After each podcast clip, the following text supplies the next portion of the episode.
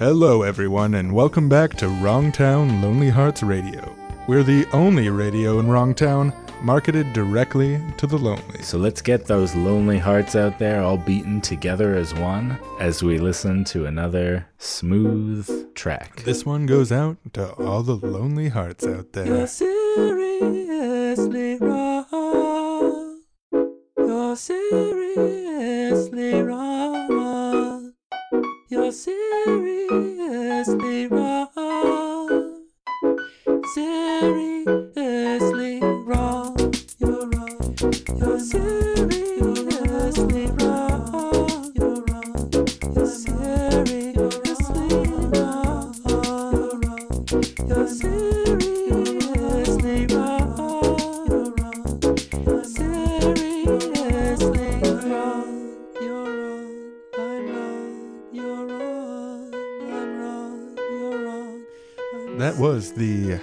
Wrong podcast theme number 15 by E. June. Classic. I think people out there are feeling a little bit less alone. Let's test that out. Let's go to the calls and see. We'll go to line number one. That's uh, Dax. Dax, you're on the air. Hi, uh, Lonely Hearts Radio.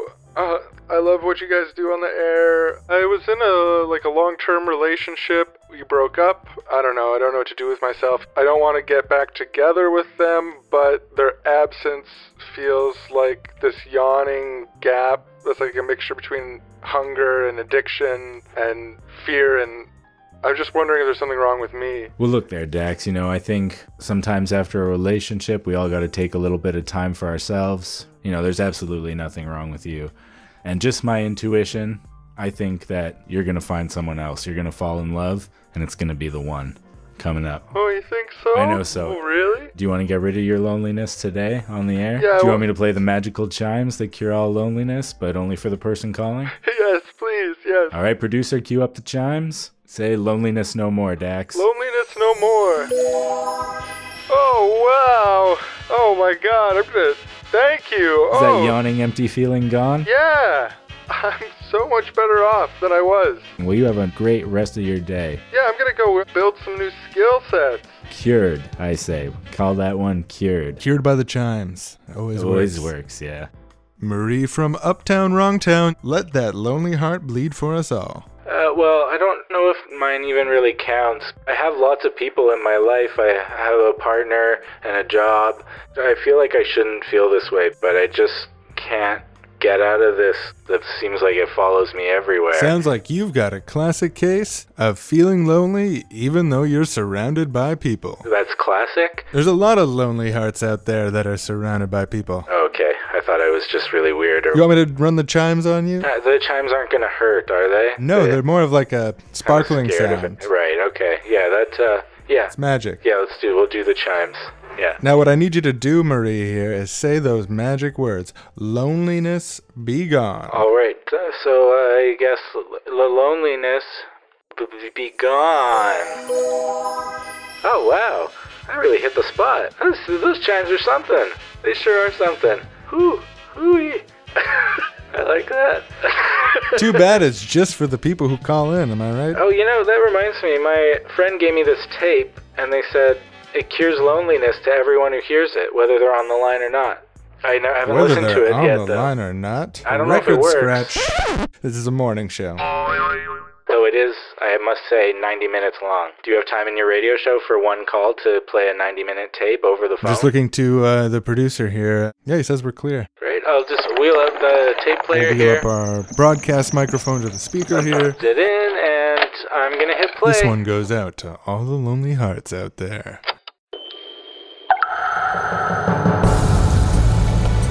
Red Talks. Ideas worth seizing. Public health officials are saying that we are in a loneliness crisis. But what if I told you that loneliness is not something that an individual does?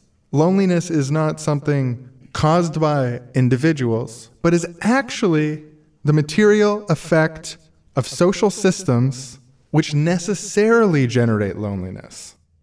When I was 11 years old, I always walked down the red brick road to the cherry tree. Every single day, I'd walk back and forth. I'd say hello to my neighbors. I'd say hello to the milkman, the mailman. Hello, hello. Where's this kid going to the cherry tree? They'd say. Well, I was actually meeting my best friend, Thomas. Now, me and Thomas there would go to the cherry tree and we'd collect cherry seeds, handfuls and handfuls in pockets. Who can get the most cherry seeds? Fill up the bags. I'm stashing them at home. How many you got? Oh, I got 8,000 yesterday total. Well, I'm up to 1,600. No way you're up to 1,600. Meet him every day there.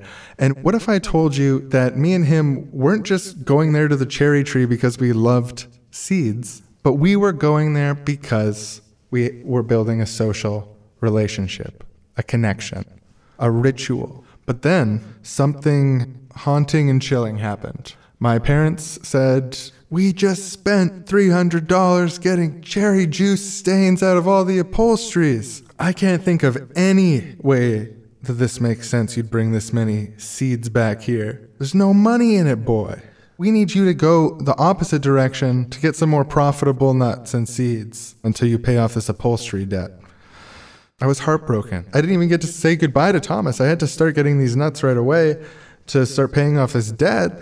I didn't get to say the milkman or the, mailman or any of my friends. I had to go a more profitable path. And so, you know, I'd say hello to the local landlord, say, hello, how's, how's it going? How's the land? The local slave trader.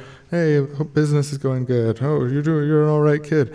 You know, say hello to the oil lobbyists and the guy who's trying to legalize child labor. Hey, hi. What if I told you that pursuing this profitable lifestyle didn't make me a happy boy, didn't nourish my social relationships, but actually severed my social relationships and made me an unhappy boy? I felt extremely alone going down this path, and I soon found out I was not alone in my loneliness. On September 15th, 2013, I received the letter in the mail that let me know that my friend Thomas had died of loneliness. Apparently, he kept on going back to that cherry tree till one day he was found there. And that's my last slide. Uh, so, what made me lonely wasn't that I didn't know how to talk to people, it wasn't that I didn't know how to make connections and rituals in the world that would enrich me, like the old cherry tree. What alienated me was the commodification of every aspect of human life. Thank you.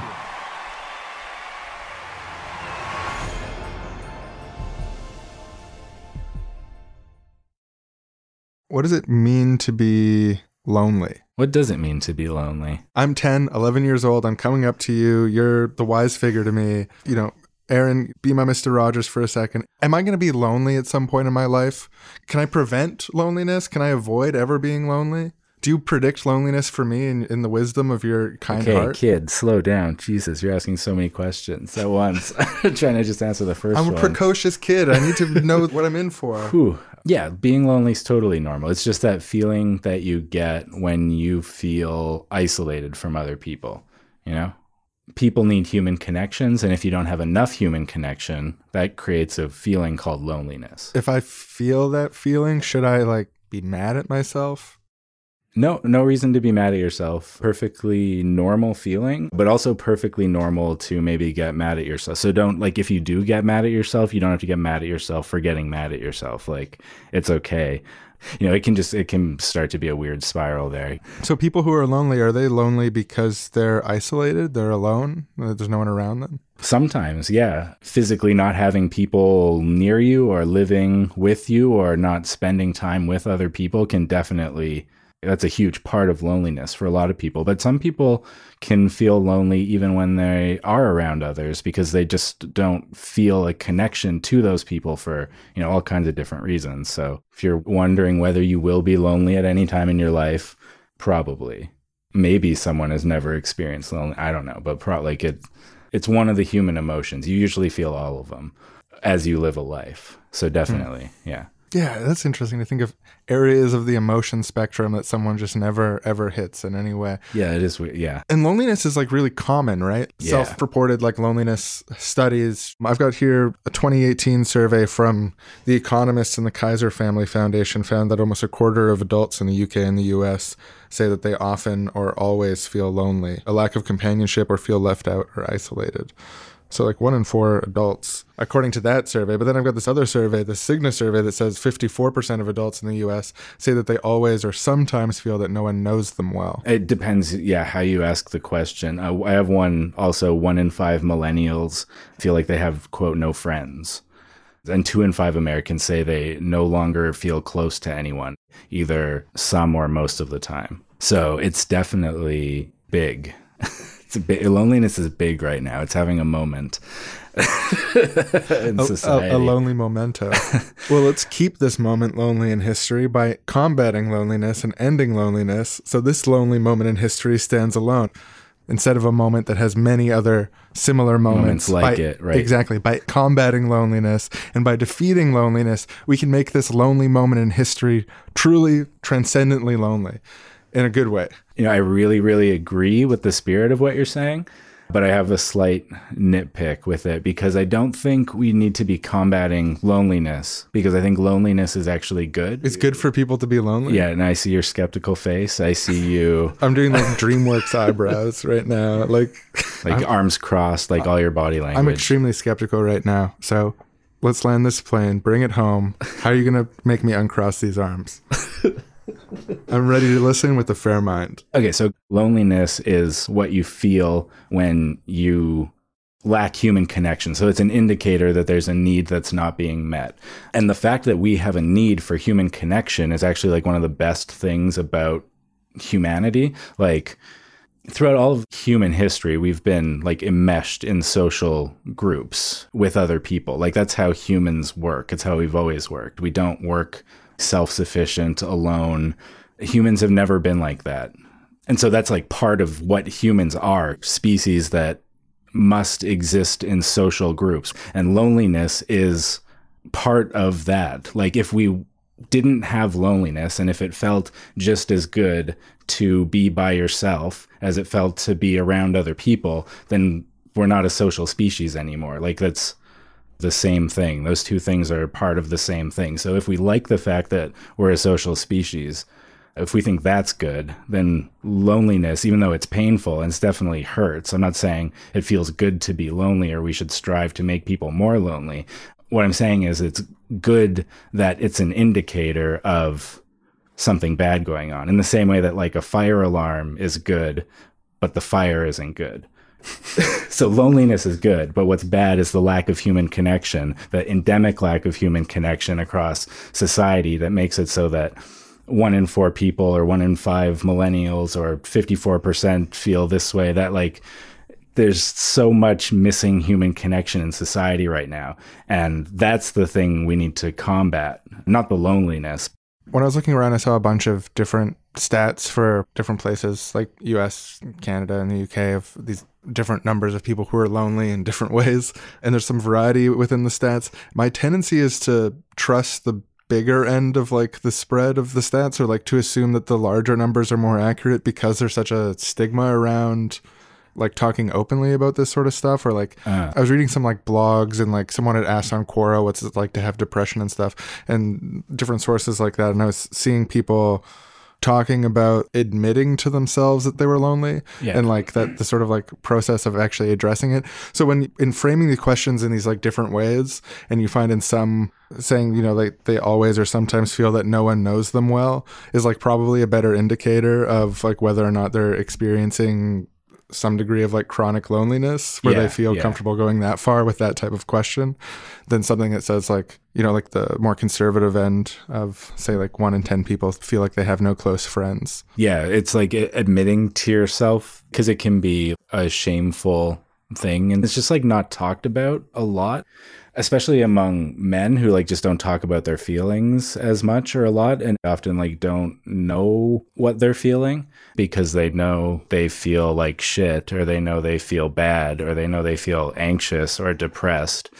But those are all like broad statements of like I feel like shit. You know, like people will be able to say that much more easily than they'll be able to say like the specific way I feel like shit right now is loneliness. Because like if you don't spend time figuring out what your feelings are and like you just don't know, Yeah. you're unable to identify how you feel. Yeah, especially I think like if you're in a lot of environments where the expression of emotion is like stigmatized or Yeah, it's not modeled for you, so you don't learn it. And you learn that it's like, yeah, a weird, shameful thing to do to express this kind of stuff. So then you don't even want to like see it inside yourself. So you don't. I think also, too, sometimes people might know intellectually that they're lonely when they think, Am I lonely? That rings true for them. But you can still have this issue of not actually knowing what you're feeling in the moment if you don't know in the moment when the particular thing that's bothering you is loneliness versus it is anger or it is vulnerability or it is resentment or any other potential negative emotion. So, like, knowing that you're lonely in the abstract is a bit different from knowing that loneliness is what's alive inside you right now in the moment.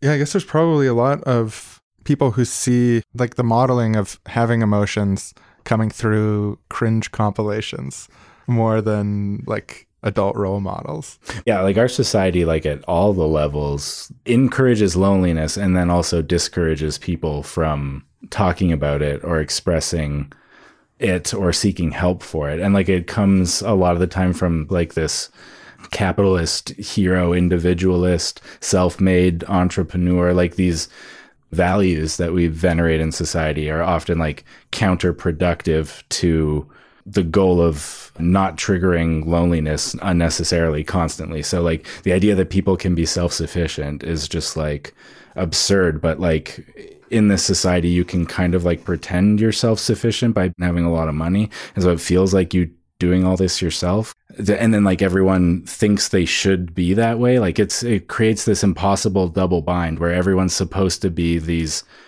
competing, self-interested, individualistic automatons and they feel like shit because they're not good at that because that's not what humans like want to do and want to be like so they feel lonely. And at the same time they're mad at themselves for not being able like because you shouldn't be lonely you should just be like chill with it and like starting your business you know Yeah, th- this makes me think of like under the reasons that people don't talk about and don't address loneliness is because there isn't systems set up for people to ask for help effectively. And like there's a mm. cultural aspect, but there's also like a financial and material aspect, and the two are sort of intertwined.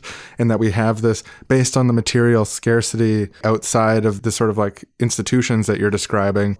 The cultural common sense is like that you need to be the sort of idea of a productive not even a productive person, not even a person that legitimately contributes necessarily, but a person who finds a way to get into a monetary flow. Like yeah yeah right right you don't have the cultural means to deal with the loneliness, and then the material means to deal with that loneliness also don't exist because you don't have like free access to therapy or support workers or like Yeah. a life coach or whatever. These are all like Yeah, things that are commodified and turned into.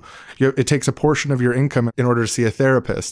Even though I think therapy is something that every human being deserves if they need it. It's basic medical care. even here in Canada, we like everyone's like Canada has universal health care. We don't have like any universal mental health care. Like you can go to your general practitioner and they can check off the list and see whether you are depressed, like whether you meet the criteria, and they can prescribe you the medication for depressed people. And it makes a lot of people feel better when they do that. But yeah, talking to people, counseling, actually like helping you work through the problems in your life and like setting you on the path to doing something meaningful, which like therapy at its absolute best would be able to do that for people. That would also probably require more opportunities in society and things like that. But like, yeah, there's just not a lot of help available for people. Okay, th- there's this ancient riddle, and we, I think we solved half of it. All the lonely people, where do they come from? Capitalism, neoliberal capitalism. But the second half, all the lonely people, where do they all belong? I think it's belong. Belong. That's a good question. yeah. Library socialist utopia. That's where I think they belong. But Yeah, I totally agree. And for those of you who don't know, library socialism is when every municipality is like an enormous library slash community center, and there's enough food and shelter for everyone, plenty of activities, meaningful work if you want it, but you can also have leisure time. And there's something called a dog library where you can take dogs for a walk and take them as pets temporarily if you want, but it's also illegal for your landlord to not let you have a dog. That's called library socialism. We did some other episodes about it, but just that is where all the lonely people do all belong. And now for a confirmation bias news special report. Are you alone? Here are the signs that you might be alone. All books, you are the author. All films, you are the star. All music, you are the musician. You created yourself. You're on every billboard, and when you yell out to the universe, suddenly your own voice returns as an echo. An echo. You travel across time and space for millions of years and hundreds of thousands of miles and see volcanoes and trees and rock forms and inanimate landscapes beyond your wildest dreams, but never, ever meet anything like you. Alone. Alone. Forever.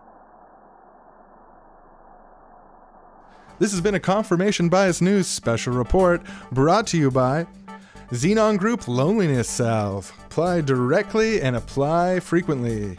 Loneliness Salve performs at about the rate of a placebo, brackets, which is actually pretty good.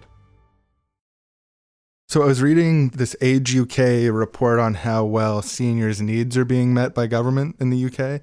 And according to Age UK in 2014, two fifths of seniors, which is almost 4 million people in the United Kingdom, say that television is their main form of company, hmm. that the main social interaction they get in their life is watching television.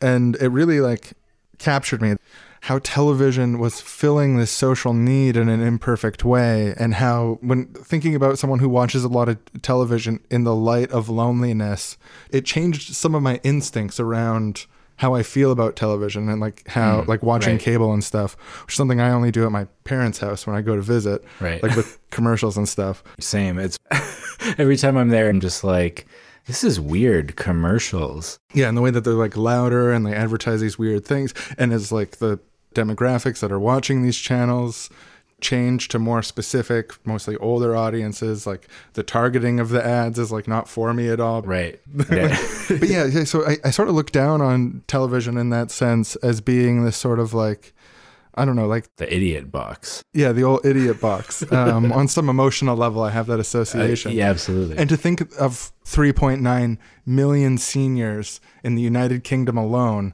probably a similar proportion of seniors in other countries that are getting their main social interactions through watching talk shows or like Fox News people who are just have Fox News or like the MSNBC people, like the resistance, sort of like Rachel Maddow's blowing open the Trump Russia thing tonight. Like she, and like I can tell, like I'm, I will follow Maddow every day. And it seems like in the next couple days, the whole tower of cards is going to come crumbling down. And there's like another senior who's like watching John Stossel and like, he's like, man, the, we've never had a president like Trump before. Like, so proud of the way that he's like serving. Yeah. We got the best president ever right now. And the best comparison I can think of when it comes to like Zoomers, millennials and Zoomers and other young people is like Twitch streamers, these parasocial relationships where you can not just watch the Democratic debate, but watch the Democratic debate with a handsome guy from the Young Turks. Or you can watch the Democratic yeah, debate. it, it's all these like it's a kind of social circle, right? Like the old person watching John Stossel, Tucker Carlson, those are his friends and who he's with and who he connects with. Like it's getting into some of that same brain circuitry, I'm sure it must be. And with like streamers or even with what we're doing, with what like a lot of online content creation, YouTubers, it's the same kind of thing. But I think streaming is pretty unique in that it's the closest medium that exists to hanging out with people. I think certain podcasts are also really like that as well. Ours is a bit less so because we do so much production and like like we're giving a presentation less than we're just hanging out with you mm-hmm. generally. yeah, there's lots of podcasts and like longer ones where you can just get like every day your two hours of chilling with someone or like Right. And I noticed myself too, and like, I, you know, when people talk about parasocial relationships, it's often through a lens that sort of tends towards the negative side of it or like some sort of falseness of it. But I noticed that like when I listen to podcasts that I'm familiar with that I like used to listen to, I used to work in like a factory job where I listened to podcasts for like six or eight hours a day. And when, still to this day, when I go back and listen to those podcasts, like new episodes, I don't usually like keep up with it. There's like a legitimate social comfort that comes with it. Like it really, it really quenches loneliness. Like it really makes me feel less lonely to hang out with podcasts. People. Yeah. And I think it's like a real feeling. It's not like Definitely. Yeah, the idea that it's just like totally fake or even that like socializing on social media isn't real, like I kind of disagree with that. Like I think the friends you have in Facebook groups that you've only ever talked to through chat are your friends in a sense. Like they're definitely more your friends than just like everyone you've accepted a friend request from, for example. Like you interact with these people, like for example, like your Twitter followers say, like you certain people you talk to a bunch on Twitter. There is a relationship there. So I, I don't like the tendency to diminish it as if it's not doing anything. Part of the reason so many people are really online is because it does help. It's not perfect, but it, it does help, like legitimately.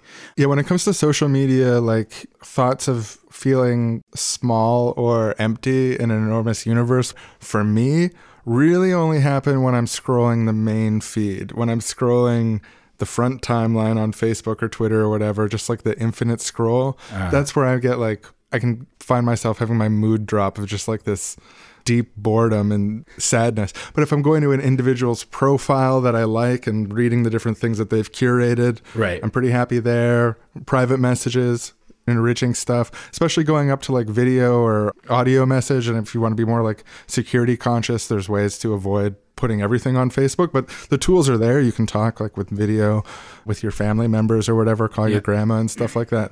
I think when people have the tendency to think of social media as antisocial or generating these antisocial outcomes or loneliness and stuff like that, they're really thinking about scrolling that horrible main feed that's just it's an algorithm gamble that's designed to make you look at the ads and it's not working for you the same way that like a, a video chat would. Yeah. I don't think that we as human beings are put on this world in this universe to scroll social feeds until we feel so horrible we buy something from one of those ads.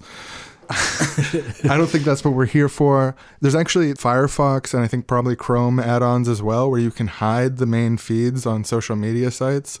I've used that before and I recommend it. I actually talking about it makes me want to like reinstall it.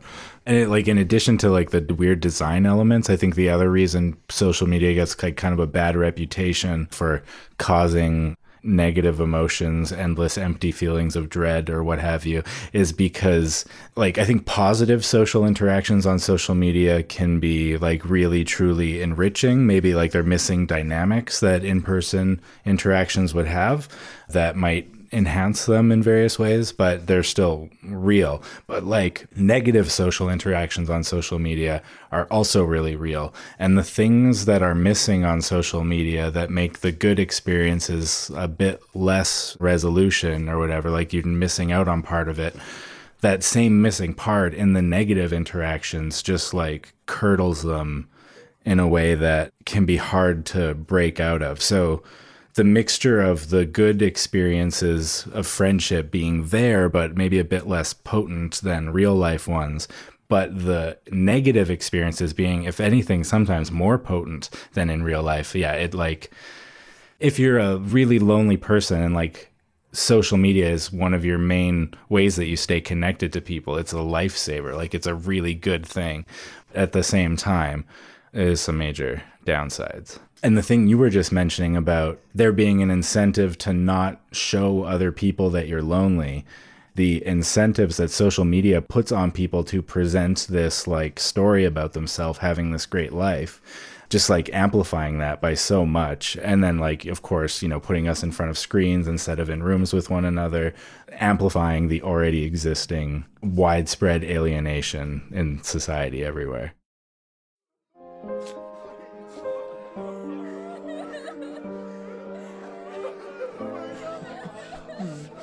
Breakup texts. I still can't believe you said that to me. What? You are kind of a loner. You enjoy spending a lot of time alone. There's nothing bad about being a loner. I think it describes your personality. I don't think you were just calling me a loner in a neutral taxonomical way. You were implying that I lack needed social connections in my life just because me and you are different types of people. It's fucked up.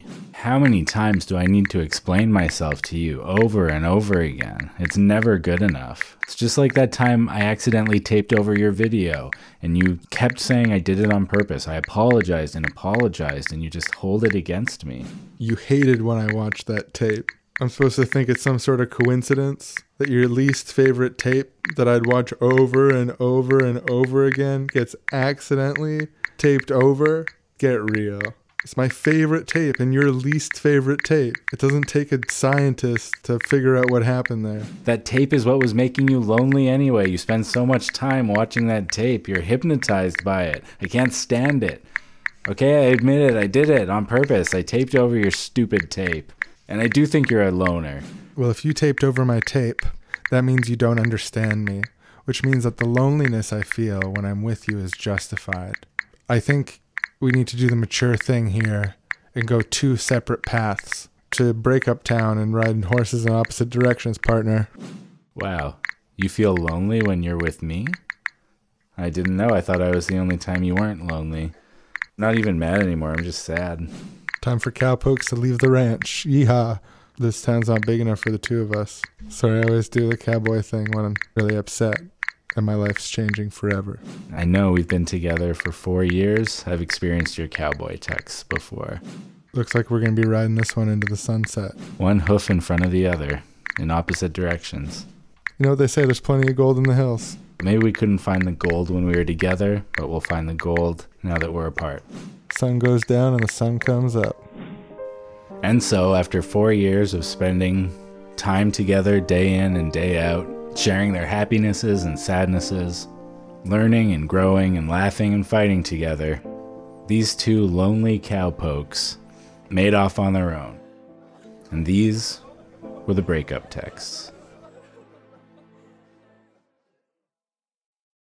According to this paper on the research on loneliness called Loneliness Matters, a theoretical and empirical review of the consequences and mechanisms, people who are lonely or socially isolated, their vigilance for social threat is increased, which alters their psychological functioning in a way that decreases sleep quality and can increase the chance of death across causes. So, this vigilance for social threats, one of the things that comes out of it is that negative experiences are more memorable than positive experiences. Right. Um, it's one of the side effects of that sort of social isolation. And we also know that like sleep quality and sleep deprivation causes a number of other things that involve misunderstanding the intents of others, like reading neutral faces as negative and stuff like that. These are things that can happen from sleep deprivation, which sleep deprivation can be caused by loneliness. Right. And yeah, these things feed into each other and like cause your perceptions to be warped, which then make you less likely to reach out to people for help because these things stack on each other and it becomes so much.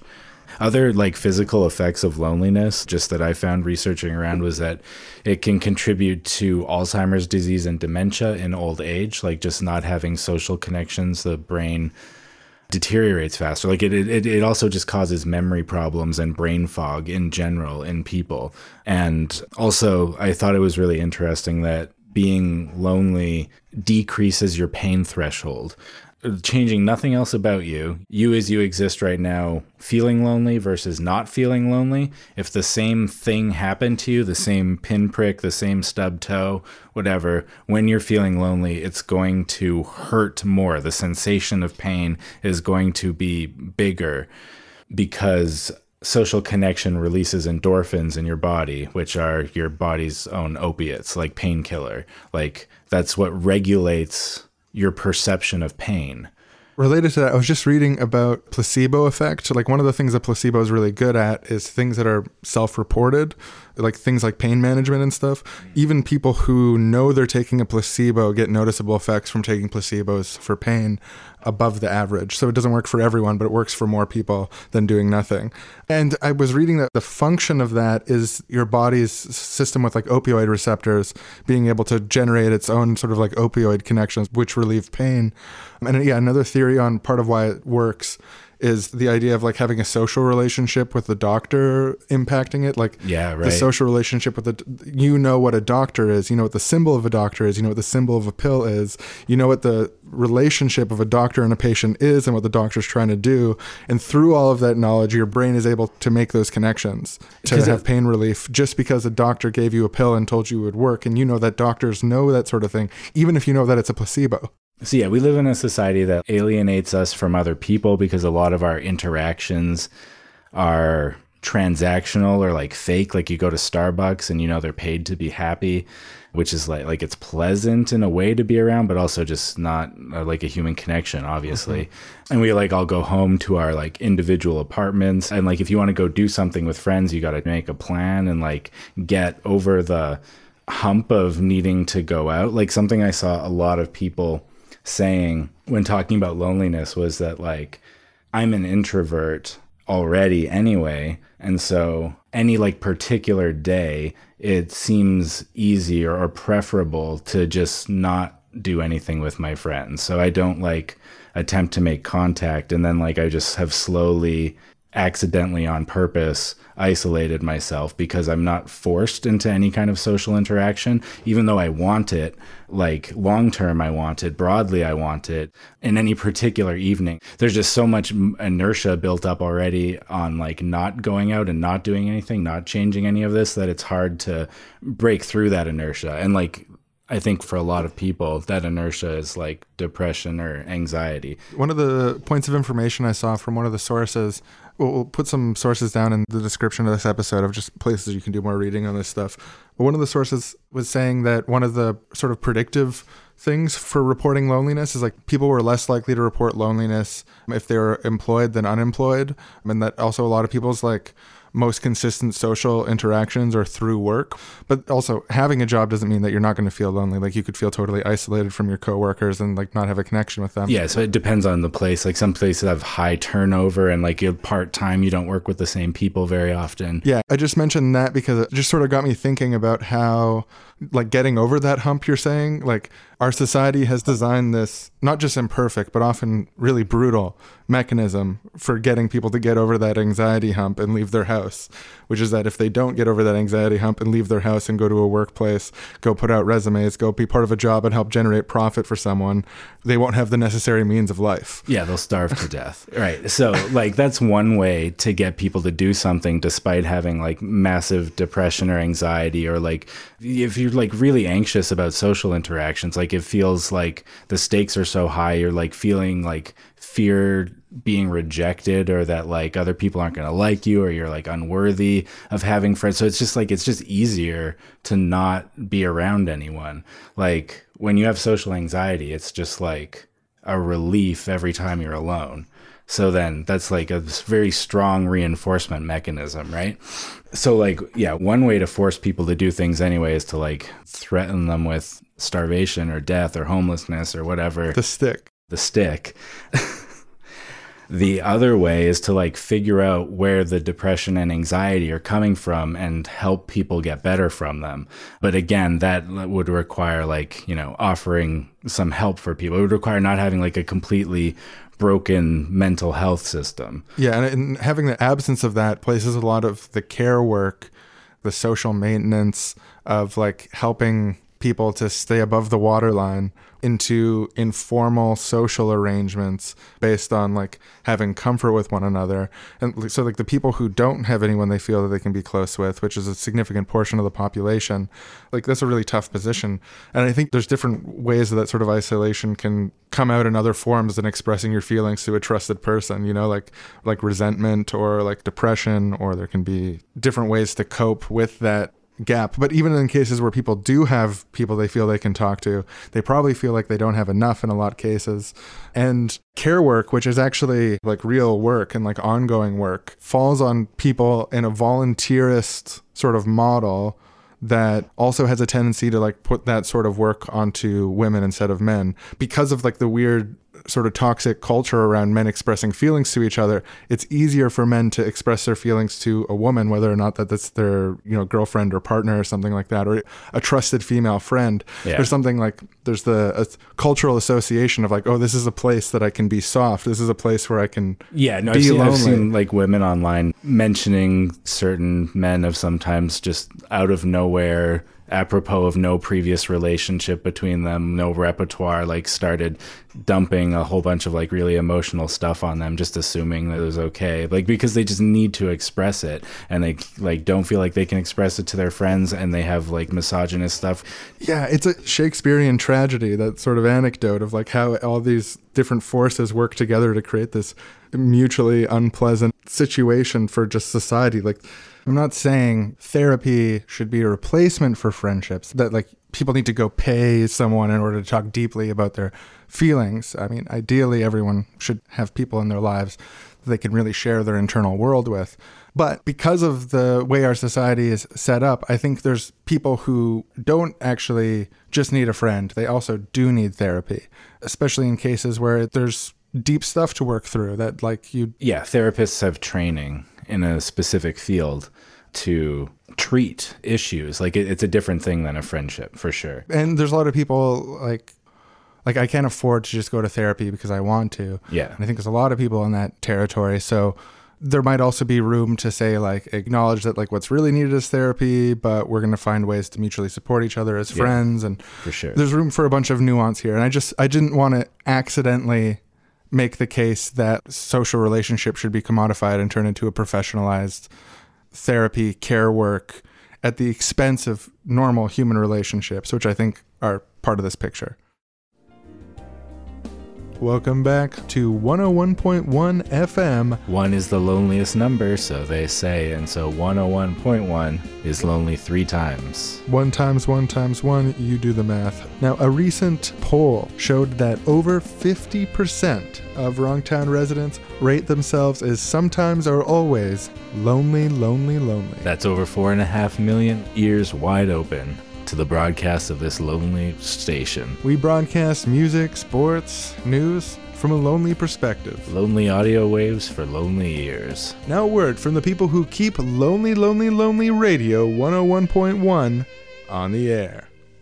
Are you feeling Ooh, lonely how long is the a ad break for? It's a two whole minutes, or- Yeah, no, you can. Sure, yeah, no, I just had to ask the boss something. Yeah, I can hold the That fort. yawning gap in Worst case scenario, I can throw another record on or whatever. So yeah, I'll be down in the gap. lair. Keep spending, See you in a bit. spending, spending to fill that deepening hole.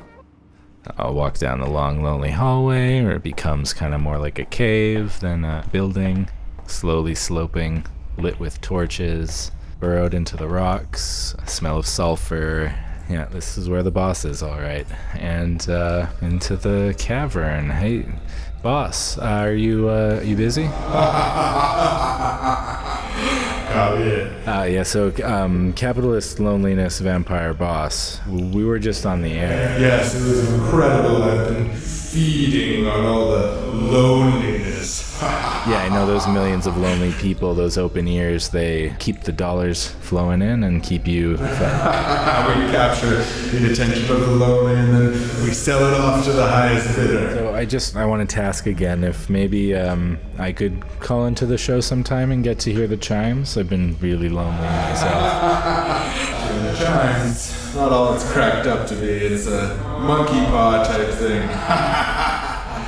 I make them lonely later and then I feed on uh, loneliness and it makes my muscles grow. Yeah, that's how being a loneliness vampire works, sir. That's right.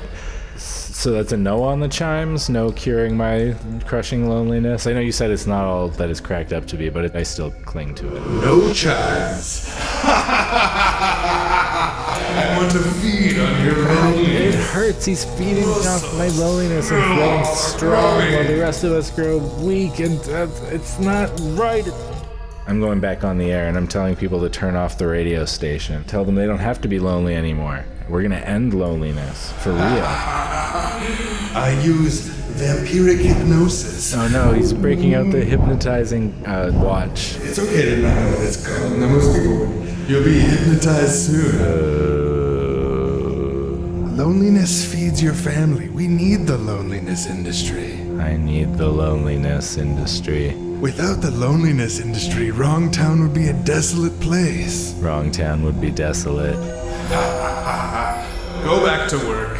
You're fully hypnotized. Get out of here. Yes, sir. Thank you for allowing me to work at this radio station that does such great work. Yes, I'm good to you. I let you feed your family and have a home and stuff. You do so much for me, sir. I'm grateful. Uh, the whole city is grateful, honestly. You're down here in this subterranean cave, in this cold, dank space, because it's the only place that supports your vampire physiology. You're the true hero in all of this. I just neglected to notice it. I'm stealing from you by being employed by you and not offering you more, more of my time, more of my loneliness. So I'm going to try to do that. That's right. And if I were you, I wouldn't stick around here if you were ripping me off. Oh, No, you're right. You're right. And I have to get back on the air anyway. So That's right. Be sneaky. Get out of here and sneakily get away with this. Sneaking out, sir. Thank you. And I'll just take a little bit of loneliness for the road.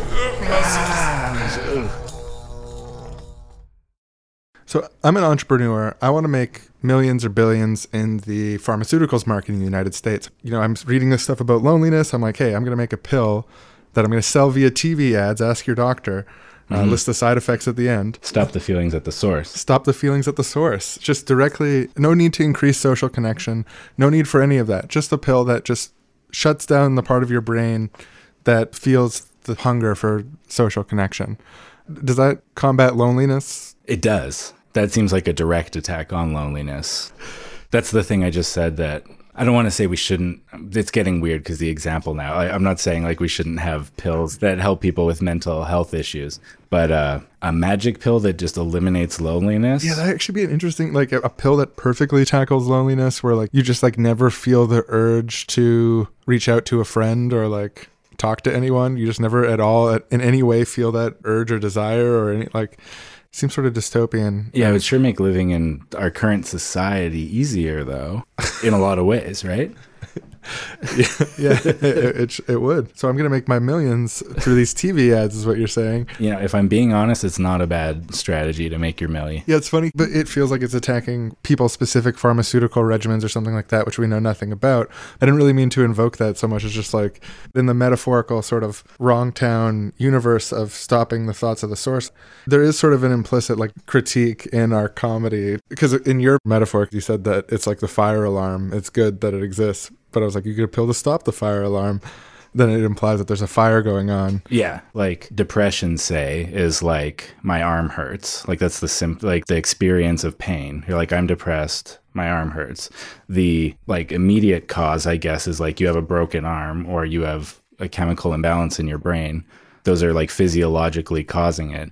And then it's like, okay, what broke your arm? Or like what happened in your life or world or biology that caused a like just like there's a reason for broken arms, there's usually a reason for chemical imbalance in the brain. And like a lot of times when people look, and this isn't controversial at all, if you look at depression on the Wikipedia page, one of the major causes of depression is like shit that happens in your life. People understand this intuitively, and there are definitely some people for whom that doesn't seem to apply. And there's genetic causes or other things. Obviously, I have no idea about any individual person or like cases or anything like that depression and anxiety medications can really, really help people. Like anxiety medication really helped me in my life a lot. Like if you have pain, a painkiller is good. And if you have a chronic pain condition where the pain could never go away for whatever reason, obviously painkillers are good.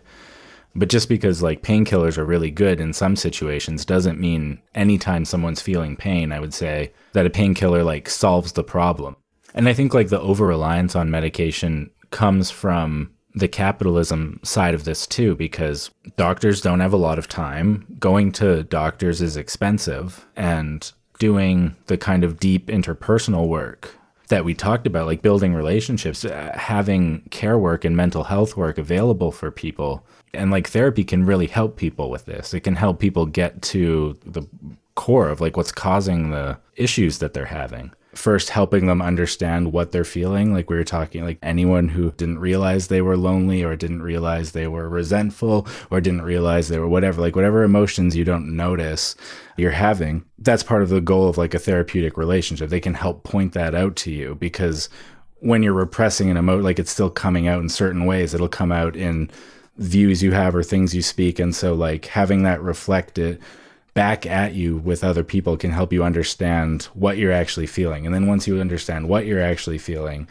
you can get a better understanding of what's causing it. So, like, if it is something to do with the way society is set up, is there some way you can mitigate that in your life personally? Or if it is like a trauma that exists in your past, there are ways that people do get better from that when they have help. Like, it is possible that have people get better from feeling anxious all the time sometimes people get better from feeling depressed all the time sometimes like i when you're in the midst of these things, it can feel eternal and it can feel like it's never going to end. Or if it stops for a bit and then comes back, it's like, oh, of course it came back. Like it's eternal. It's like, like, it, it has that type of feeling to it. So like, it's important to mention that like people do get better from these things sometimes and it's like possible. And once you know like what it is, like more than the broad direction of depression or anxiety, like anxiety's like, threat detection. It's like something's wrong, something might hurt you. And depression is like, I feel meaningless. I feel like I don't want to do anything. There's no point. So, like, those are broad directions, but there's more specific things inside those. So, once you figure out what those are and what's causing them, sometimes the cause is something that's actually pretty easy to fix. Like, there's a way your life is structured and there's a way you can fix it and that's awesome. Sometimes it's more difficult and like sometimes there's something that is causing it that you just can't fix. And so then you have to then it turns more to like figuring out what sort of coping mechanisms might help you with that whether that might be meditation or like cbt or medication all kinds of different things. But like again yeah figuring out what the problem is gives you the road to figuring out how to actually fix it. But understanding what you're feeling and where it comes from is a skill that is like sorely missing in our society right now. But it's also just like not always something you can do by yourself because one of the major symptoms of depression and anxiety is that sometimes like you think things about the world that aren't true.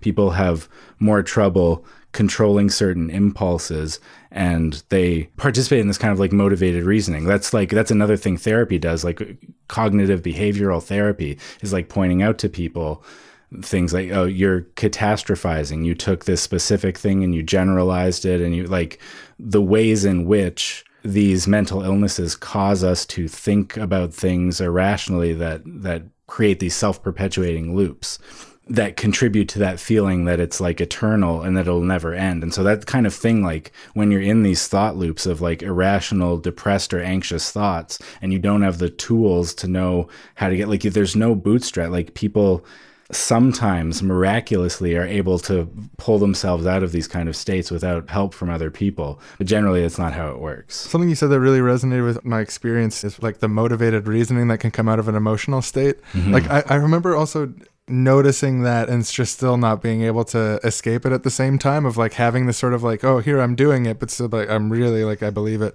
Um, like it was probably after some you know bad thing had happened in my life. And then i just like oh like this relationship ended. Everything's horrible. Like it's my fault. It's their fault. I'm oh i'm so upset. I'm like i'm alone. I'll be alone forever. Everyone hates me oh i've socially isolated during the duration of this relationship i don't have enough close friends outside the relationship anymore oh, i'm very upset at myself and then i think about something else random like my workplace oh yeah and i'm awful at my job Yeah, right. Yeah. Everyone hates me uh, at my workplace. Or just randomly something else. Space. Humanity is never going to consciously go to space in a way that's responsible. yeah, right. Exactly. Like, We're either going to go as colonizers or not at all. We can't balance it. We can't thread the needle. It's because like part of your mind when you're doing that thinks like, oh, I feel like shit, whatever that might mean in the instance. I feel like shit. I feel angry. I feel like that hurt. That annoy- I feel like shit. But I, if I just think about it, like I'll figure it out. I'll figure out how to not be like this anymore.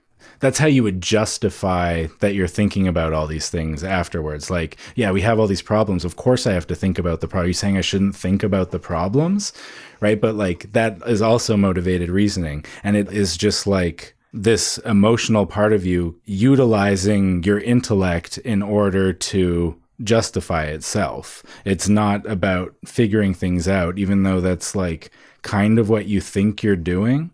You're figuring things in. Yeah, exactly. Like, yeah, you're you're incorporating more and more things into the feeling. Like if you're a smart person, you're probably making great arguments as to why all these things are true. Oh yeah, and just like crushing, just like the more Absolutely, yeah. yeah, you can definitely convince yourself of some things. Bulletproof. But it's like you don't need. Con- you're already convinced of those things. That's why you're saying them. Like your whole self isn't convinced of those things. The part of you that feels that way is convinced of those things. Like we all know that. Like you don't. You feel multiple ways about different things. That's why we like have internal disagreements with ourselves. Should I do this? Should I not? You have different parts of you that feel different ways about things. We were talking about democracy chips recently that would go in our brains and connect everyone in a grid. If Yeah. we did that, and Yes. that, if that was our dystopian slash utopian future, depending on how you look at it and the specific implementations, do you think if you were conflicted about something, the part of you that feels one way could network with the part of other people that feel that way to? or do you Oh, think oh, you'd right, right, internally have to come to resolution before you go to the the network? Like the part of me that feels that we should just take away all of the inherited wealth of the super rich, and there's a part of a lot of people that feel that way, and if those parts all work together before mediating inside myself, I think it could be dangerous and powerful. But Yeah, it, it would depend. Like if all the parts are equally, like with the part of you that tempers that, be with the parts, uh, who knows? Yeah, it's a brave new world. I haven't figured out how to navigate that yet. maybe the part of you that feels lonely could connect with the part of other people that feels lonely and make one big argument together that everyone's lonely. If you find yourself making all these like motivated reasonings or something, and like you want to knock it off in the moment, and you're having a tough time, sometimes this works. Might be helpful when people are lonely. Something that helps a lot of the time, even if they're not with anyone else, is some comfort. So if part of you feels really lonely, you could try to comfort yourself. Say like instead of being like, "Oh, why didn't you go be with your friends if you're so lonely? You're such an idiot." Whatever, like whatever the the thing is, instead of doing that, being like, oh yeah, no, it totally makes sense why you'd feel lonely. Like with this society the way it is, and like your anxiety and depression and making it like you know just have some compassion for yourself. Mm-hmm. And then that lonely part of you might quiet down and stop like hijacking your brain to make all these arguments that make you feel even more panicked. In the moment, like it can be helpful. I'm far from an expert on this, but I was just thinking of like the part of me that can get like really anxious about things sometimes and just like how it's useful in the sense that I can put on the anxiety goggles and find the fault lines and Yeah. like if it's a skill set to have to have that like critical lens but it's just like how do you create tools to prevent that from ever taking over the driver's seat how do you create a firewall to keep the driver's seat the like this is a pseudoscientific metaphor for yeah, sure no, but the- yeah, yeah. I like. I don't know. I don't know. Like one thought that I have is that it might be possible to get those same benefits without the anxiety. Whatever the anxious part of you is really worried that you need to be on the lookout for. Like it feels like if you give up the anxiety, then like no one's on that watch anymore. Like that part of you is down. I shut down part of the bridge on my enterprise that was scanning Right. for threats, and Yeah, now it's yeah, just open season on the whole crew, including charismatic leader, including I don't want this to sound too bullshitty psychology, like, but I think I'm right about this. The part of you that thinks it needs to like berate yourself and make you anxious inside of you in order for you to be able to do that stuff doesn't trust you. Like it's the same part of you that thinks that other people aren't going to like you or that you're worthless or that you're whatever it is for you, you know, like it's different words or different flavors of it for different people. But part of the reason it keeps existing is because it really thinks it needs to keep existing in order to do all these X things. And it's really good at arguing that point, And it's really hard to argue against it. You actually probably can't argue against it. Like, I don't think you would convince the anxious part of you that it doesn't need to be anxious using like logic. It'll probably beat you every time. But it hijacked again, the whole system. if you can offer it some comfort, Because the anxiety's not wrong. Like that's why it can beat you in the argument for why you need it. And that's why you're wondering how to keep it without getting in the driver's seat. It actually makes sense. Like it's just it's a weird thing, but like this is actually like a big revelation for me, I guess, or just like clicking and understanding of like like I've had social anxiety as like an issue in my life. But for a long time I just like kind of thought that it came from nowhere, that it just like it was I was afflicted with it. You know, like I don't you don't think that. You're like, "Oh, this came from nowhere." and like, yes, in the moment, a lot of the time, this might be an irrational emotional reaction, but it's kind of not irrational. It comes from somewhere that makes sense. And so when you understand that, that's just like it's so much more explanatory. Like you can have a story about where it comes from and where you are now, rather than it being this eternal thing that's just on you all the time. Or it feels eternal when it is on you, even if it comes and goes being able to put it in a context and being like, oh, yeah, that's that part of me. Even if it never goes away, you just have a better relationship to it. Sometimes the thing that's making these emotions so big and so unmanageable is the fact that we are trying to distance ourselves from them or we're trying to pull away from them. We're trying to make them stop rather than saying, oh, what is this? What am I feeling? And why? And why does it make sense? and where is it coming from and what can I do? And a lot of the times it might be like introspective work or like finding those parts of you that need comfort and comforting them, all that kind of stuff. Those are really productive thoughts. But how can I put up this wall to block off the feeling so it doesn't get in the driver's seat? Then you're at war with yourself again. And that will require a lot of willpower and like you might be able to block the anxiety from getting in the driver's seat for quite a long time like people do it they use their willpower to smush it down and stop it but eventually those feelings that you're putting the firewall up around have to be acknowledged It's sort of interesting how like there's this common sort of like stoic, non-emotive ideal on like these different contexts, like soldiers and militaries and religious priests and monks.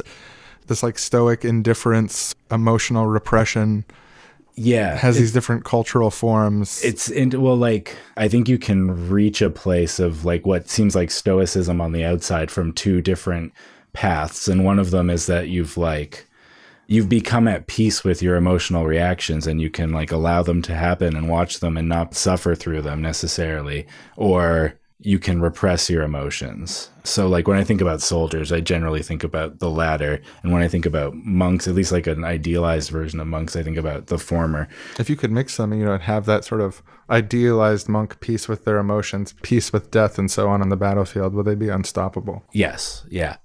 If they felt like they were fighting for a righteous cause, because if they didn't, then they'd like wouldn't be able to repress the horror that they feel at like committing an unjust murder, right? Like, so there's kind of a catch twenty two in that. But like, if they were like hundred percent convinced they were in the right, I think they would be pretty unstoppable. Yeah. Squad goals. And now for a public service announcement to the front lines of the battle against loneliness. Throw me that rope. Oh, here you go. That lasso. I, I got him. I Got got, him. loneliness. Ah, the anthropomorphized human figure of loneliness. Here's drag him over. This war's been going on for millennia, and you and me captured him. Can you believe it? I have a great idea. I know the orders say we got to take him to the superior, right? Yeah, they said take him alive. What if instead we bail and we just kind of torture, dismember, kill, take some pictures of us with the parts, yeah, make us look really cool? Should we be heroes? Yeah, we'll be absolute heroes for the the, guys whole that planet. dismembered. loneliness, Loneliness. throughout all of history. The scourge of loneliness, like it's the problem itself and we have to kill it. Ah, That's the basis of this war, right? That it's the problem itself and we have to kill it? Oh man, can I just say, soldier to soldier? Sure, bro. Like I know we went through training together, and like they bred us to be killing machines. You can tell me anything. the Geneva Convention of 1949 and the additional protocols of the 8th of June 1977 contain a number of provisions that absolutely prohibit torture and other cruel or inhumane treatment or any outrages on personal dignity. So.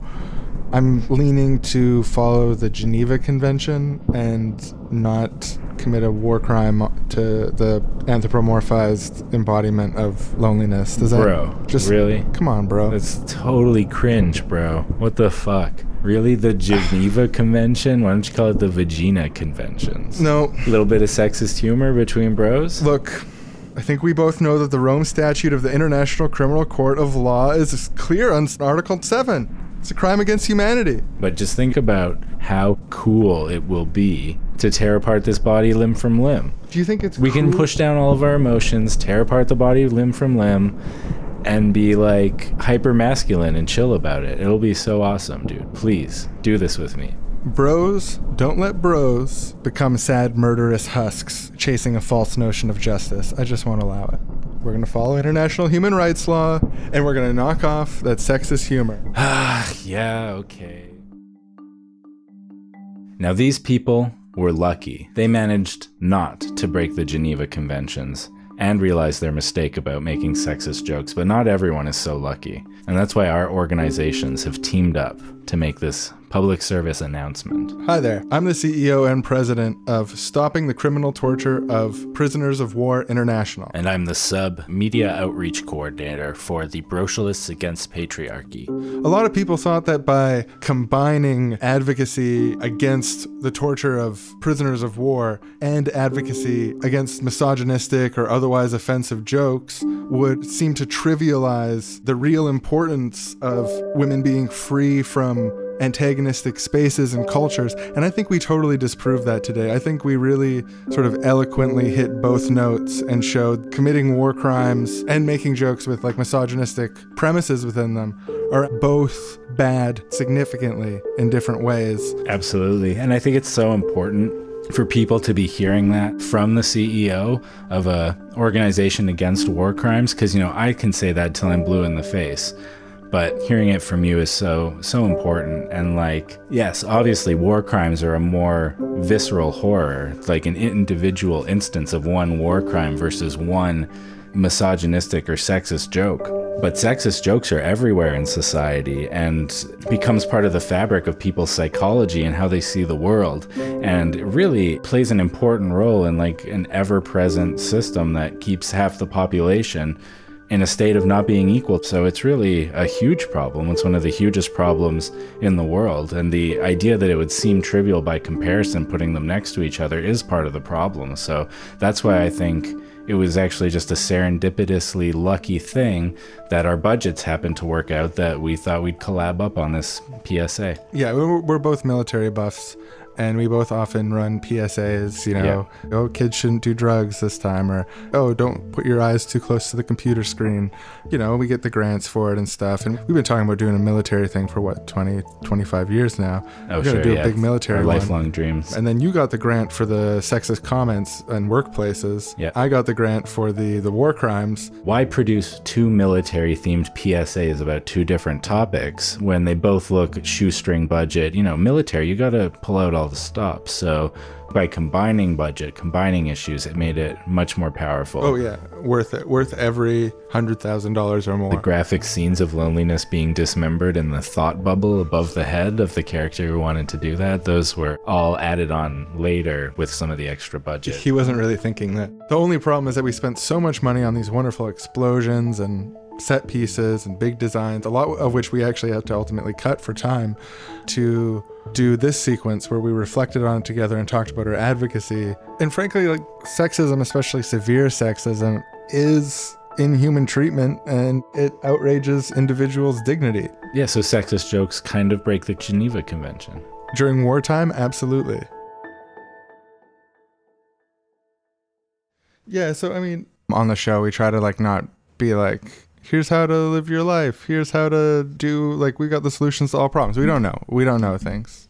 We know some things. We try to know. But it feels like by talking about loneliness for a long time and then not talking about some of the pathways out of loneliness as like an individual and as a society is a little bit cruel. Like it's a little bit uh, it's an incomplete picture of loneliness unless we address it. There's some weirdness sometimes around giving advice about this because different people who are experiencing loneliness will be at different places in their life and have different levels of things that they can do. So if like the advice is why don't you go do X thing that seems like really easy to me, but the lonely person's like, "Oh, I'm actually like struggling with depression or anxiety or other mental illnesses or just other issues in my life."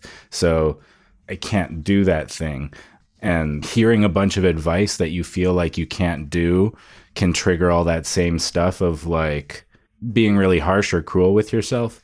So sometimes people want to like push back on super simplistic advice. And I definitely like don't want to fall into that. Like there's only so much each of us can do and our society like already asks so much from people so like this isn't meant to be a pylon on any of that but there are definitely things people can do. You know definitely sometimes people need help and that's what they need and not that they need to do anything they need help.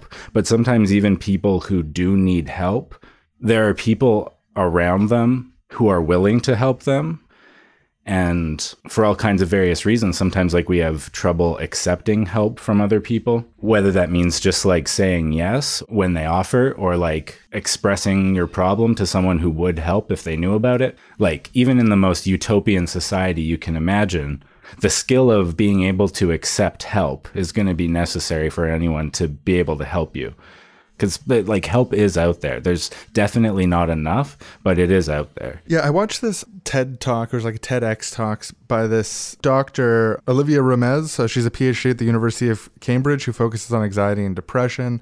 In this TED talk I watched, she defined loneliness as having that self reflexive dislike. Like loneliness is defining feature as being not just, oh, I feel alone and that's bad. I wish I was around people, but returning to the question of what's wrong with me? Like I'm mm-hmm. alone, so what's wrong with me? And Yeah. like that's the defining feature of loneliness. And like that if you're alone and you want to be around people and you're not blaming yourself, you're not lonely in the sense that that she's focused on. Yeah, absolutely. It reminds me of one of the definitions of depression is rage turned against the self. That's one of the ways like psychologists or psychiatrists conceive of it. Like that element of loneliness and depression and anxiety of like being traumatized, that self-reflexive, what's wrong with like that's that's super that's at the core of so many things. She suggested two ways to help combat loneliness, and I think they both actually make sense. When I first started watching it, I was like, it's, it's sort of weird to do a TED talk about like how to not be lonely anymore. Mm. But I was convinced by her main points because I know like there's evidence that shows that people's day to day happiness is based a lot on having positive interactions with people. So like even having a small positive interaction with say a bus driver where you thank them and they acknowledge you or a cashier where you say it's a nice day outside and they're like yes it is.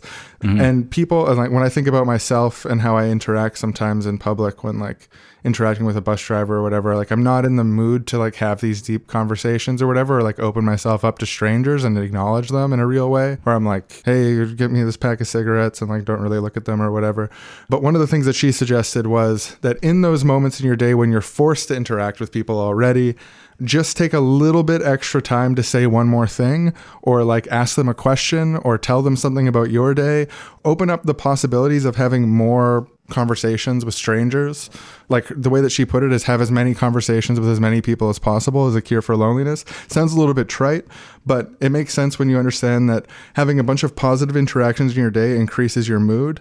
And we already have all these interactions in the day that we sort of mute to being neutral to bad based on our own psychological world. Mm-hmm. Whereas I see, I go to this corner store all the time, the same guy's working there all the time. It's an opportunity to have an ongoing rapport with just an extra person in the world, which just literally makes you more connected to your community, more connected to the, the world that's around you. So that was one of the things that she s- suggested as a way to help deal with loneliness in the day to day. And the other thing that she suggested was sharing a little bit more of yourself with people. So sharing a little bit more about your passions, things that capture you or that sort of stuff of just some people have a tendency to keep that stuff to themselves and like not always be like, well, who cares what I think? People don't care what I think.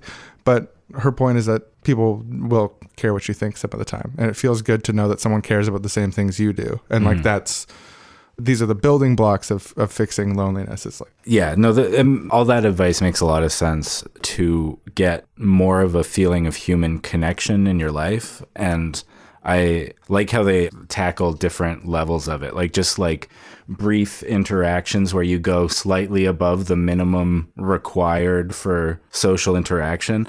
Or just the practice of expressing what's inside of you a little bit more often so that other people see it. Like that's part of feeling connected to others is feeling that other people see you and understand you in some sense.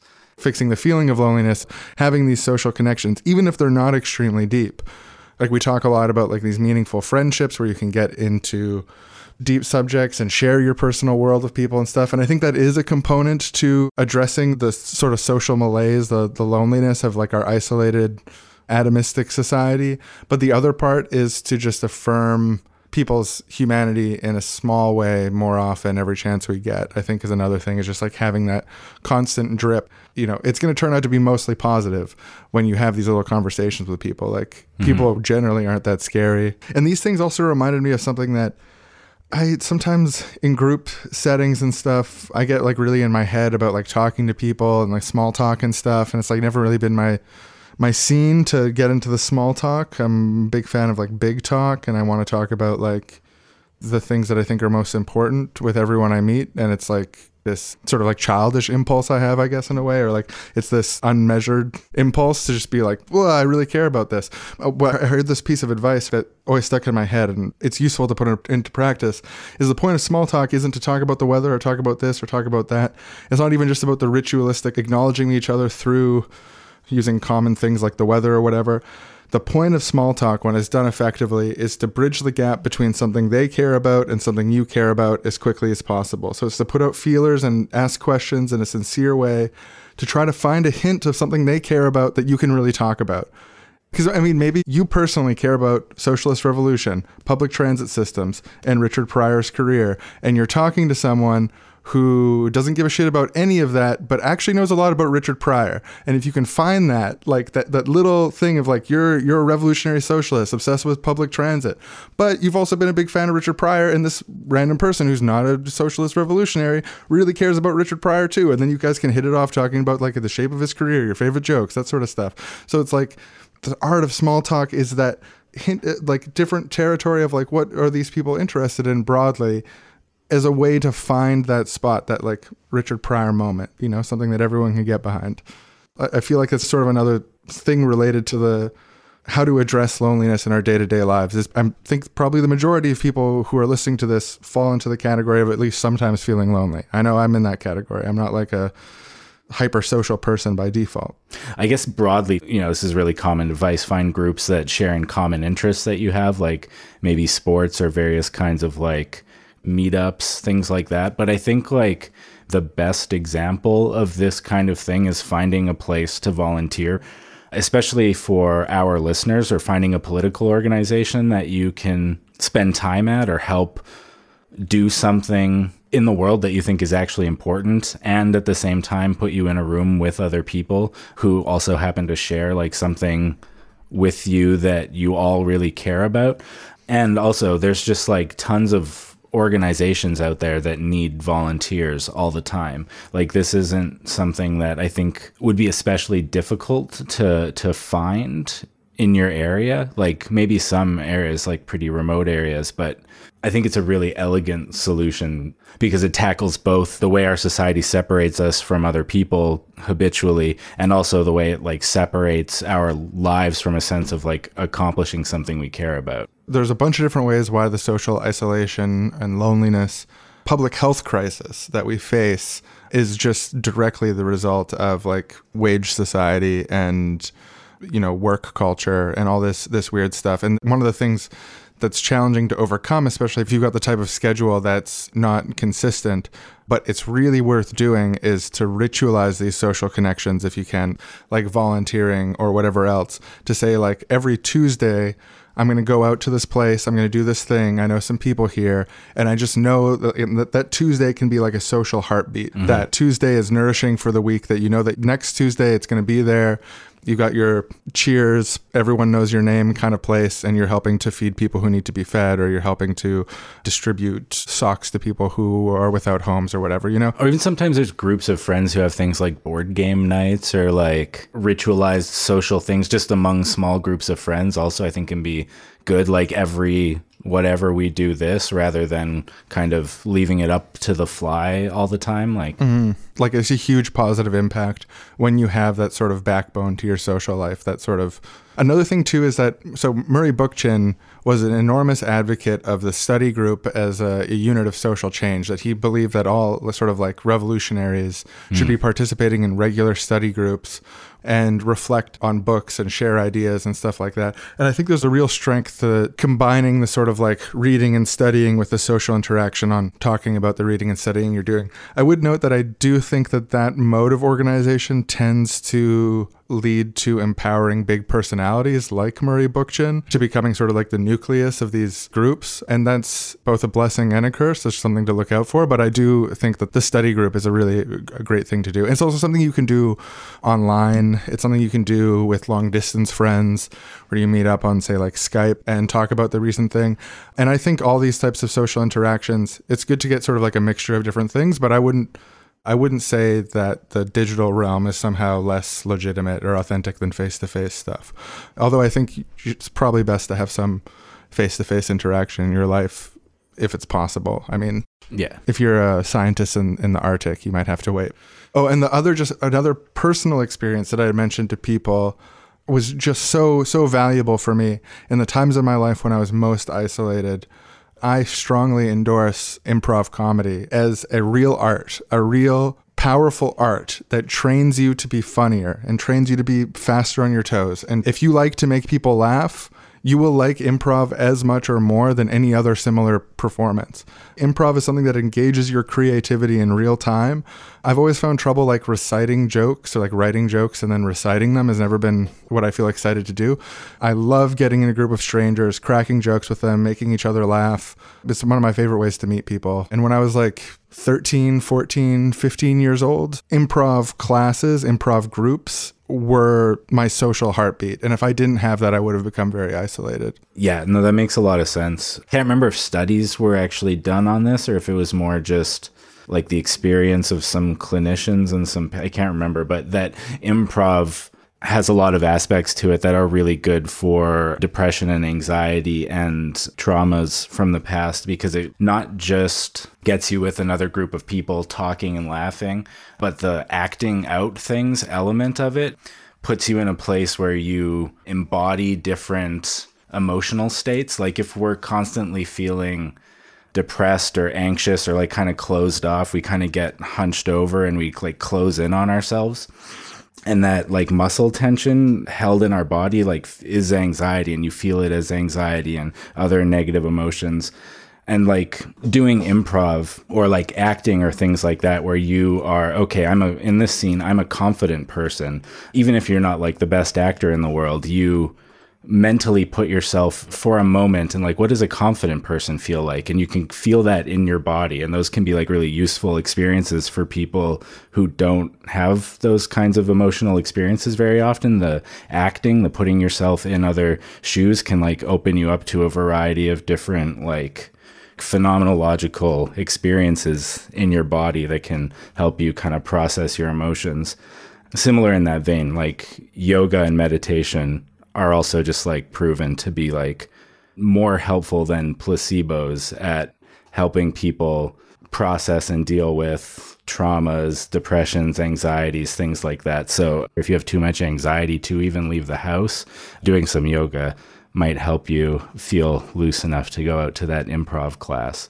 And the thing I'll just emphasize about improv class uh, before we move on here is you might be listening to us and hearing, oh, I, that sounds fun. I'd like to play around. I'd like to meet people, but I'm not really funny. I'm not like a comedian type or whatever. Like, just stop right there. Improv is not about being a stand up comedian. It's not about showing up and being like this punchline machine that's like punchline after punchline after punchline. In a typical improv group, you usually only have maybe like one person who's just like that obsessed with being funny. Most people, what you're doing is by playing the scenario straight and taking the premises seriously and acting it out, it's just funny. I don't want to say like trying to be funny is never a part of it, but I'm saying the default state 80% of the time is not trying to be funny. It's just saying like, "Oh, okay, I'm a farmer now and I'm at a bowling alley. All right. Uh yeehaw, here I go rolling the the thing." And it's like the fact that you're not a cowboy in real life and people can see that and they can see Yeah, you're piecing brain- it together in the face of like what's a cowboy bowling like I'm eating and, a piece of straw and yeah, Yeah, it's and like then- whatever associations you have. and yeah. then trying to do it it will make people laugh and they're laughing with you like it's all this big sort of like we're all playing this game together and like Yeah. and when it's their turn to do the ridiculous thing and they play it straight it's funny too so like i just if you feel like you like making people laugh, but you're worried that like you're not Richard Pryor level comedy genius, don't worry. Like there's seriously room for you in improv and like not only is there room for you in improv but you could really excel there you show up to improv and like literally everyone there is as funny as Richard Pryor. yeah just like just like richard pryor like just scowling at you.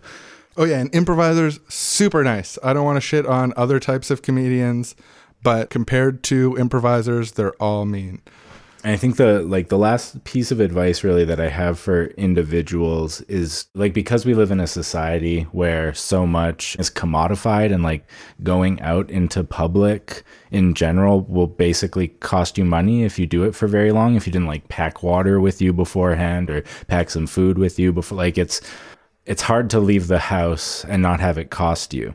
But there are places in society that you can exist for free. Things like community gardens, if there's community gardens near you, it doesn't usually cost any money to go in there and work at the garden. There's also things like hacker spaces or maker spaces or places where people work on bikes together communal places built around shared interests again. But really broadly, one of the biggest places in society that people can go to that doesn't cost any money, that has various types of things they can participate in, is the library.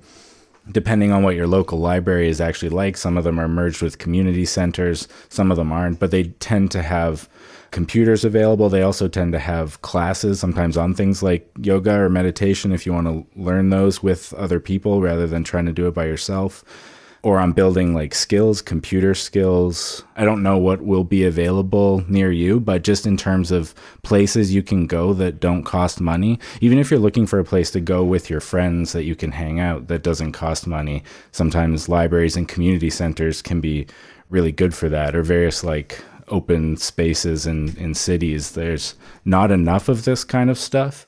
But sometimes the fact that there's not enough of it can make it feel like there's none of it. so if you're in the mindset and you feel motivated and you're like what are the tools that i could do that are going to help me to feel less lonely that's sort of what they look like this is what we've been able to find by reading what experts say about this sort of stuff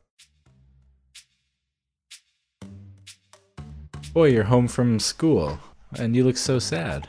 Yeah papa i'm having a bad day i just want to be alone. You want to be alone? What happened? What happened? I feel weird and I feel like I'm different. Everyone at school doesn't get me and I feel like there's something wrong with me and I just I don't have any friends at school. Oh not, boy, are you feeling a bit lonely? Not real friends. Uh, you know, my instinct here is to tell you that it's okay, that everybody gets lonely sometimes, and there's lots of things we can do to help you make friends and feel more connected with people. But I just want to quickly check my Fatherson manual to make sure that I give you the right answer. oh, for sure, yeah. Don't go with the knee jerk if it's going to lead me astray. Let's flip through the pages here. Oh, wow. Huh. Jeez, I almost made a big mistake. Okay, so yeah, scratch what I said. The way you're feeling is not normal. Oh. You're different from most people who have an easier time with all of this stuff inherently, and there's probably something deeply wrong with you. But in a way, it's kind of a blessing because actually, what it says here is that it gives you a very particular insight into the foundation of reality, which is that all of us are born alone, walk through life alone, and die alone. And we crave and hunger for connections, but it's never really good enough. And the ones that seem good enough are fleeting, and then they're over, and then you're alone again. These separate human bodies are prisons that each of us live in. Your curse is that you see the truth. We're so alone that even here, when I pat you on the back like this, it feels nice, doesn't it? Mm-hmm. It feels like I'm touching you. But on a microscopic level, the electrons of the atoms of my hand repel the electrons of your back. And eventually, the force is just so much that we both get repelled back. And that's what feels like pressing against the other person, but it's actually not that. It's the feeling of void between us, inescapable void, which we can't cross, we can't bridge no matter what. So that's the heart of things. And it's just always going to be that way. But also, the book mentions that there is a bright side to this, which is that, you know, my dream for you is that I want you to be an engineer, right? Yeah, I don't want to be an engineer, Dad. I know you don't, but think about it like this you're alone, you're different, forever alone, you see the truth. And that horrifying truth that you need to escape from in every moment that will always be there, the bridge out of that is going to be trying to bury yourself into something bigger than you, and that's engineering. And that's where you're going to need to derive some kind of simulacrum of satisfaction in your life because that's the best you can hope for. But it's it's going to be you and engineering against the world. You know, engineering's your shield. Engineering has to be everything for you because everything is missing, and it's the only thing that you can use to fill it in. Dad, that's just a horrible thing to say to a child. Dad, uh, you can't tell me that I'm incapable of social relationships when I'm, my brain's developing. If that really happened, that wouldn't be funny. That's like I'm a child in this sketch, Dad. It is in the book, in the Fatherson System book. It says that's what you say. So, That's an inhumane system. son, you're you're growing unruly. Please calm down. well, maybe it's time that all the boys got a little unruly, Dad. don't I've been with that reading boy pill some talk. websites Stop on the, the internet that talk. taught me about a little concept called patricide. Oh no, son, no. the put down the righteous knife. killing of the father by the son. Put down that knife, son. It was I, I meant well with the advice. I learned just- this on the internet. You'll be happier as an engineer. Ah! ah, ah, ah, stop stabbing me. Ow. Ah.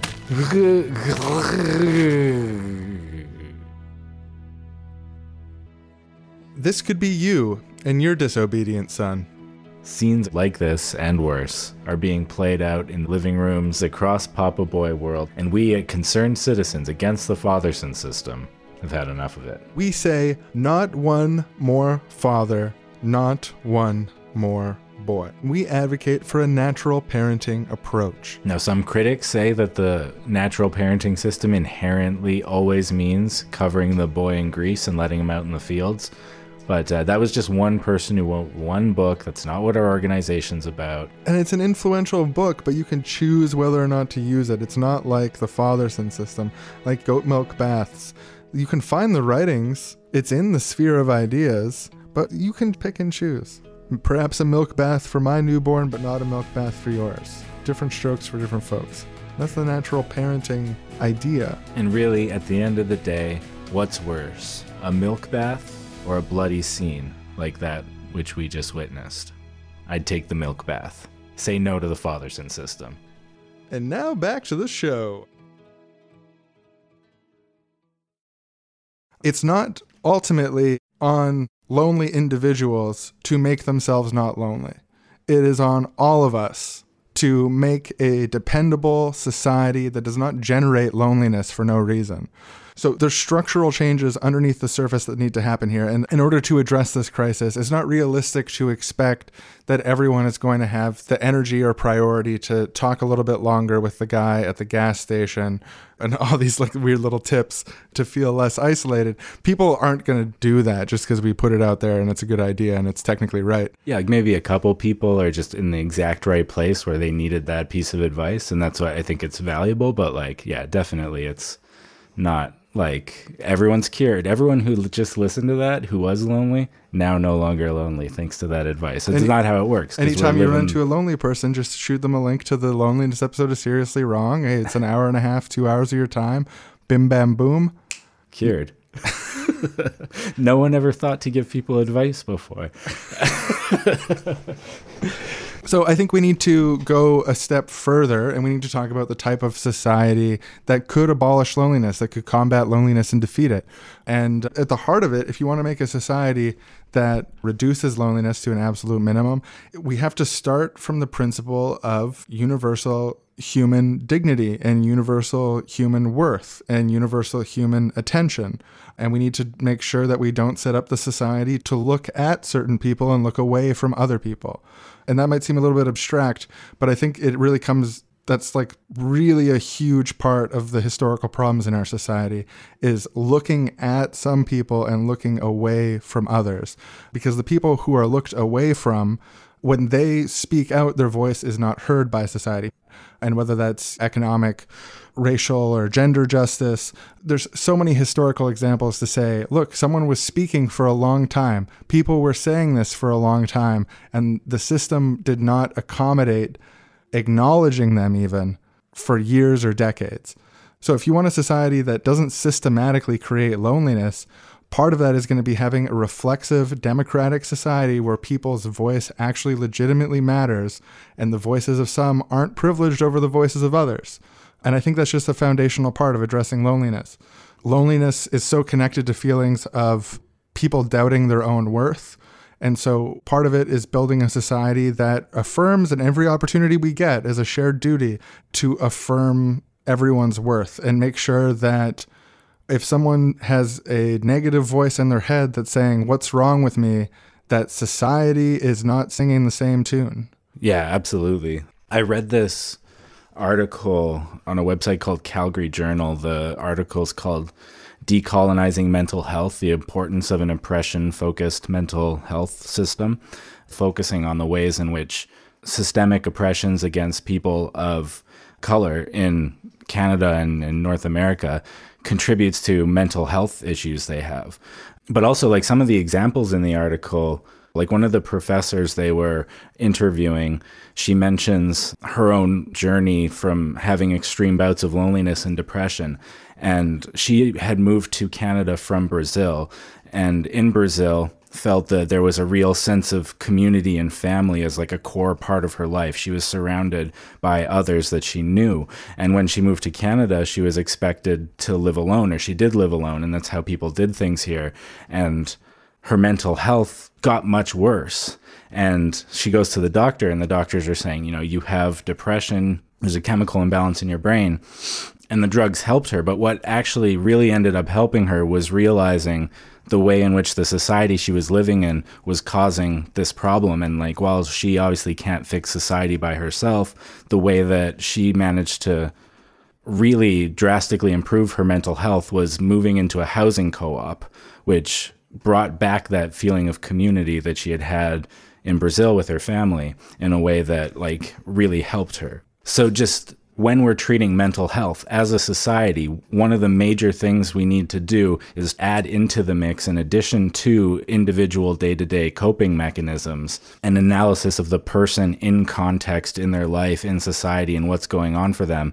And on the front of like different kinds of approaches in mental health, I've read some stuff about how in the Netherlands and the UK, they've been experimenting with something called social prescribing, which basically means people go to the doctor and say, you know, I'm having problems, I'm depressed, I'm anxious, and instead of, or sometimes in addition to prescribing medication, the person will be prescribed to show up at what is essentially seems like a community center. I went to the websites for one of these places, these social prescribing centers, and it had things like knitting classes, art therapy, group meals, men's groups, women's groups, LGBT groups, meditation relaxation techniques, swimming, woodworking shops, just like all this kinds of activities for people. And when someone who was prescribed to go there shows up, there's a person, a facilitator there who says like, "Welcome, let me show you around and what we have to offer and we can start getting you involved in activities with other people." And like some of the early research on this stuff shows levels of effectiveness up to twice as much as antidepressants. So, really changing the way that we think about mental health services is like a direct, sort of granular way of looking at this. But I think, like, on a broader design scale, I also just am thinking about things like, like, one example is apartment buildings for the most part, have no social spaces or very limited social spaces. Because the system, the way it's set up now, is that landlords need to squeeze as much money out of their property values as they can. Our spaces, our cities, our neighborhoods, our buildings, our homes are not designed with the intention of building community and making people less lonely as the primary intention. The primary intention is usually financially related. Can we get this in under budget, make the most money out of it? and it just leads to so much stuff like even our workplaces being designed in ways that don't like facilitate social interactions they're like open design offices. Often now you don't even sit beside the same people all the time, or you can work in different places around cities or like gig economy jobs where it's it's also transitory and not designed around creating community, like kind of the opposite of these activities at these centers, which are specifically designed to get the same people coming back and getting to know each other while participating in something. Yeah, so I guess just in a broad sense, if we're taking the engineer's paintbrush to society and creating an ideal, perfect, sparkling, utopian blueprint, something we could say in a more general sense that might have a bunch of different specific applications, bringing up the question of how do we create more opportunities for meaningful social interactions by the design of our society, by the design of our institutions, by the design of the infrastructure around us. How do we encourage that instead of dissuade that? And that could be anything on the sphere from a best friend to a neighbor that you actually talk to. I know it's scary to talk to your neighbors, they're always there. Sometimes you're not really in the mood for it. But if you have a little tiny positive interaction with them every time you see them, instead of trying to avoid eye contact and running as fast as you can, you'll be a happier person. And we can provide little friendly nudges in society towards those sort of things. I think part of this does also have to start from just like how we socialize children into society and how they feel about the world. There's the real sort of threat for children of like the so-called stranger danger the reason that we don't just talk to strangers. But when we're a little kid we just want to go up we want to ask the guy behind the counter what his favorite movie is and stuff. Like we we want to know the postman's favorite number that gets taken away from us. So how do we restore that in the most positive possible way? One specific example i think of in terms of designs of cities and neighborhoods that i think would make a really huge difference in the amount of sort of feeling like it's a communal space you can all share is finally ending cars forever. Because so much of our cities and towns and neighborhoods are designed around needing these gigantic lanes for these enormous vehicles that spew disgusting climate changing gas into the air. And it just like like think about how different your neighborhood is or would be if you've ever had an opportunity to see the streets blocked off and like people in the streets having like say a barbecue or something uh, where there's like car free days or festivals in the streets um, obviously, not every day is going to be like a street festival or whatever, but there's so much space there that could be available for community gatherings and designing things in completely different ways that would provide these kind of nudges and things if we didn't need to have cars anymore, if we had established working public transit around entire cities that was accessible to everyone. We could free up so much space because like another thing that like makes people depressed in modern society a lot of the times or like contributes to it is that we live in these concrete jungles of like all these right angles. And like studies show when people go out and spend more time in nature they feel better. Like we feel good being around plants. It's actually good for us. Plants and other like small wildlife. So if we could have green streets green cities not only does that like sink some carbon and do good and like you're not having gasoline being put out into the air and you can completely redesign what cities look like if they no longer have to be based around these roads it also will just make them much more beautiful and will make them more enjoyable places to exist in with your friends which is ultimately what we want our cities to be right? Like enjoyable places to exist with our friends. Another institutional thing that comes to mind as a way to help address the loneliness crisis is in our society, if you want to make someone do pretty much anything, we actually have already solved the problem of making them do it. It's money. If you pay people to do stuff, they'll almost always do it. And I'm not saying like don't make like, you know, disability benefits or like welfare contingent on socializing or something like that. But on top of whatever existing benefits that exist, if say that you had like a social worker that you're meeting with who helps you navigate these systems, a sort of like reference librarian for society who can connect you to what you need. And then they say to you, What do you like, yoga, improv, or drawing comics? And you're like, uh, I guess comics. And you're like, Okay, well, we'll give you $50 an hour to go once a week for two hours and draw comics with a bunch of other people that were paying to go draw comics, then let's be realistic. A lot of people would be like, yeah, I'll go draw those comics. I'll go meet some people or whatever, you know? yeah, th- yeah, that's an really interesting, great idea. Like, and even like if fifty dollars an hour is like unaffordable in some particular situation, the idea even being like, okay, anyone who shows up to seven out of ten knitting classes gets like a two hundred dollar honorarium or like things like that. Just mm-hmm. incentive to get you a bit over that hump. That's a, yeah, that's that's fascinating. I really like that idea. Crazy thing about it is that it would 100% work, and anyone who says that it wouldn't work is just literally out of touch with basic lived reality of the majority of people. If your concern is the cost, then like, okay, fair enough. What cost it out? What does it cost to tackle loneliness? But I think it's going to be pretty affordable overall, and the social benefit is going to be immeasurably large, like an infinite amount of dollars. I love having these like weird but sort of pragmatic but really weird like policy suggestion and our like. I love that like paying people to socialize is the cure for loneliness.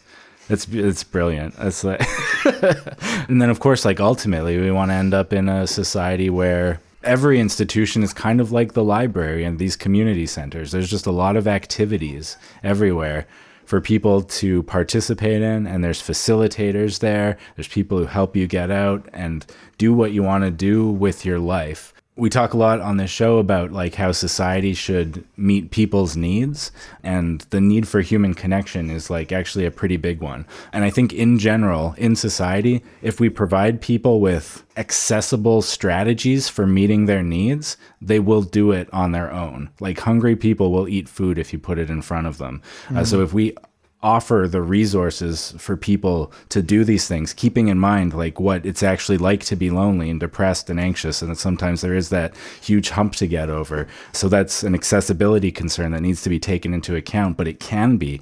So just like at the core of it is like we all need human connection and society needs to provide strategies for doing that and it can. So yeah, I think if we want a loneliness-free world, what we should strive to do as soon as possible is confederate into municipalists, city states, which pay people according to need, and confederate into a global commonwealth where people have legitimate democratic say over their lives, but also their irreducible minimum is met. That is, they get the medicine, housing, food, water, etc., that they need without question, and that's just taken as the basic thing by everyone. It's the common sense of society. The idea that we would invent some sort of institution that would deny someone housing is what should sound out of bounds and wild instead of the reverse. The idea that we might casually say, hey, you can house everyone. And the average person's like, whoa, that's not how it works.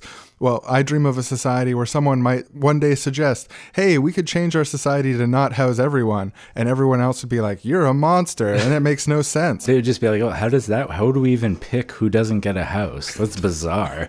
We're just like random no, it's just lottery. an interesting idea. I just just a thought experiment. What if we kept some of these people from getting houses?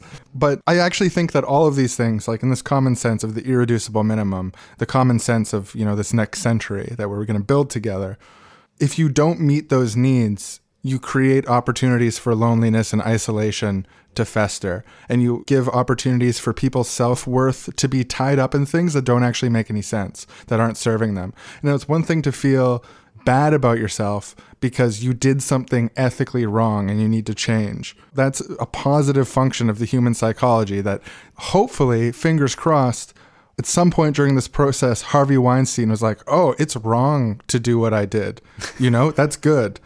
But there's no reason that normal, regular, kind people should be sitting in their house beating themselves up like they're Harvey Weinstein over the fact that they can't do the things they want to do because society's let them down. yeah, So we can design society to prevent that. We don't want to feed these negative impulses within ourselves where we talk about ourselves worse than we talk about anyone else.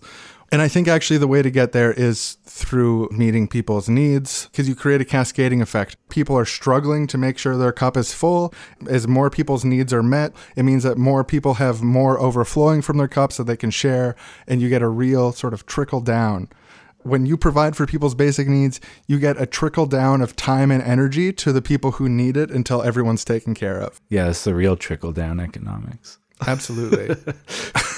trickle down pre economic social proto economics. Trickle down to everyone, and then the people who need it more who are near people who needed it slightly less, but everyone got it. It'll fill in all the crevices. Let's be honest, folks. We all know that the social proto economics underneath the surface of social relations is the real economics. This stuff that those fucking guys make books about, we know it's a scam about protecting the wealth of the rich, right?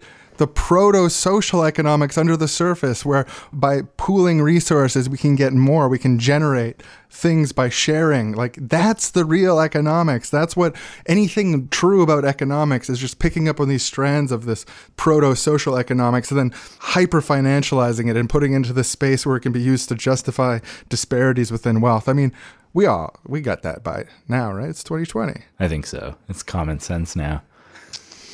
So this has been the Seriously Wrong podcast. Hopefully it has helped you feel a little bit less alone in this scary universe. Yeah. It honestly makes me feel a little bit less alone to read about this stuff and think about it. And even just like it's sort of trite, but like the idea that a lot of people have these sort of similar problems actually was a relief to me. It's sort of stupid, but being like, I recognize that experience. Yeah. I've got reason to think that there's not something wrong with me. So there's Yeah, reason to think yeah, like, yeah. oh, I'm just failing or something. Yeah, we're Uh, talking about all the motivated reasoning before, and it like this can throw just a little bit of a wrench into all that. Like, oh yeah, I am really terrible, and here's why all the reasons I can justify to it. Just a little bit of like logic of being like, oh yeah, but do I think like everyone else who's lonely is also this? Te- no, no, no, that'd be an awful thing to say. Yeah, why and would I say that about them? Anytime you get that feeling, you're like, oh, what's wrong with me? You should follow up with, oh, and what's wrong with all those millions of others? what's wrong with all of us? just a whole lot of individual failure going on in society right now. Oh yeah, thanks so much for listening to the show. I do hope it was helpful for you. It was really interesting to like get into a topic like this. It's yeah, hope people like it. Thanks for your time and attention this week. You can visit us our website, seriously.wrong.com, or leave us reviews on iTunes, Stitcher, etc. We've also got a Patreon where you can get bonus episodes, including a few bonus episodes that came out this month, fireside chats where we talked about mostly American electoral politics, but as a springboard to talking about broader subjects. Yeah, we also do like live streams on there. You get episodes a day early. Basically, if you're helping finance the show, we want to try to share as much of the stuff we're working on with you as possible and Yeah. ahead of other people. So We're really trying to provide value to the people who are helping us out on Patreon. because without them, we, we couldn't do the show. And Thank you so much, all you, for listening, and have a wonderful rest of your day, week, month, life, cycle of lives into the infinite future. Whatever's ahead of you, have a wonderful one. And I'll uh, stop the tape right there. Thanks, thanks for letting me play that on the call, guys. Oh, what a call! What a great, great call! And you know what? I got I'm feeling pretty funny after listening to that tape. that was an incredible tape for the lonely people of the land, and hopefully they got a little bit of loneliness relief. I know that I did. I feel much less lonely now. Almost like I heard the chimes. I gotta say, I feel pretty not lonely. Let's go to the calls and see how the callers are feeling. We got uh, Cynthia. Hey, lonely boys. I just want to thank you for playing that tape. I feel totally relieved. I don't feel lonely at all. So, Really, you're saying you're completely cured? We didn't even play you the chimes. yeah, when I heard someone say, Oh, you're feeling lonely, just go make more friends, everything clicked into place. And now I'm just to go make more friends. It's easy. You're cured from the tape. The tape cured me. Cured. Oh my god. Test case. Wow. Patient zero. That is amazing. That's incredible stuff. Hey, we've got a caller coming in, and he is from Southeast Wrongtown. His name is The Business. The Business, welcome. The business thanks you all for uh, having the business on the program today. So, The Business, how'd you feel about the hour and a half tape that our caller played? Well, the business has been lonely for his entire life, let me tell you. But after listening to that tape, 100% cured. I had never once thought of meeting people who have interests similar to mine. I would have never. wow. Mind blown, totally cured. Thanks to that tape. Thank you so much for being cured, and thank you for calling into the show, The Business. You know, I'm a big fan, and I'll see you later. Ah, oh, it's nice seeing him call in.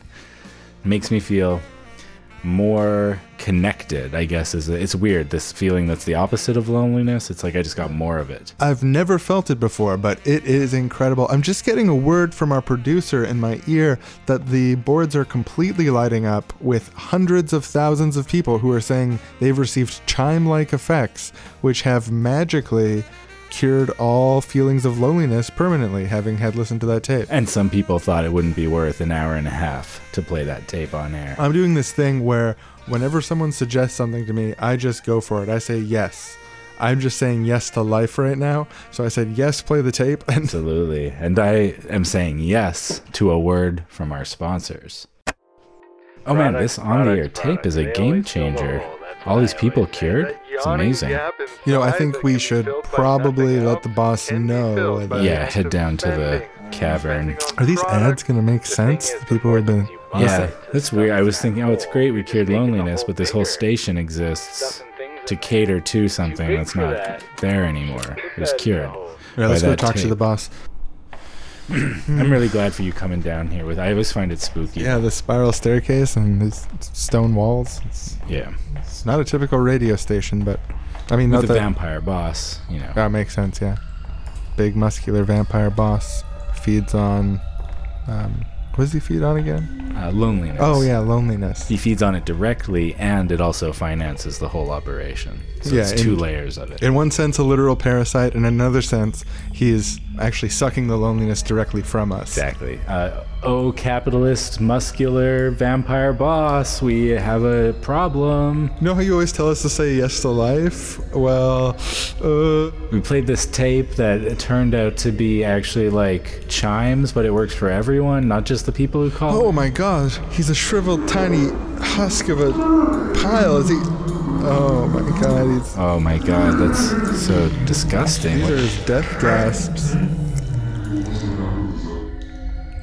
What must have happened is that when everyone became not lonely anymore at once because of the power of that podcast we listened to, his enormous muscles, which fed on loneliness, collapsed to tiny muscles, which broke and damaged his bones, turning him into a little pile of writhing goo. Since I don't know why it turns to goo, I guess it makes sense. Vampire, what would be left over would be some kind of goo. So, wait a minute, without the boss. Yeah, I mean, the radio station's not going to be profitable anymore. Yeah, I mean, even if we said we're changing it, it's now not lonely anymore radio.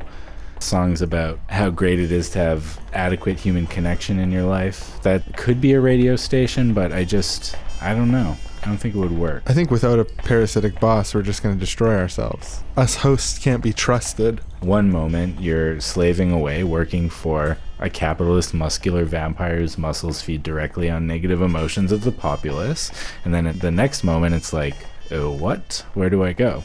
What do I do? I don't feel lonely anymore, but is that enough?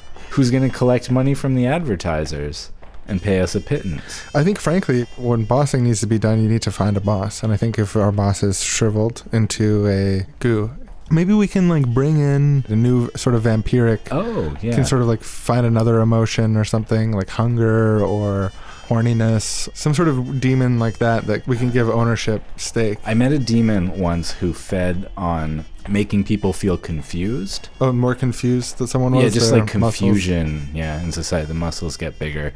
Then also some that have fed on rage. Disgust is another one. Put her there. Let's shake a hand on it. We're going to agree that we need a boss. We need a And boss. up and, and down. That's, You did it. It's a typical handshake.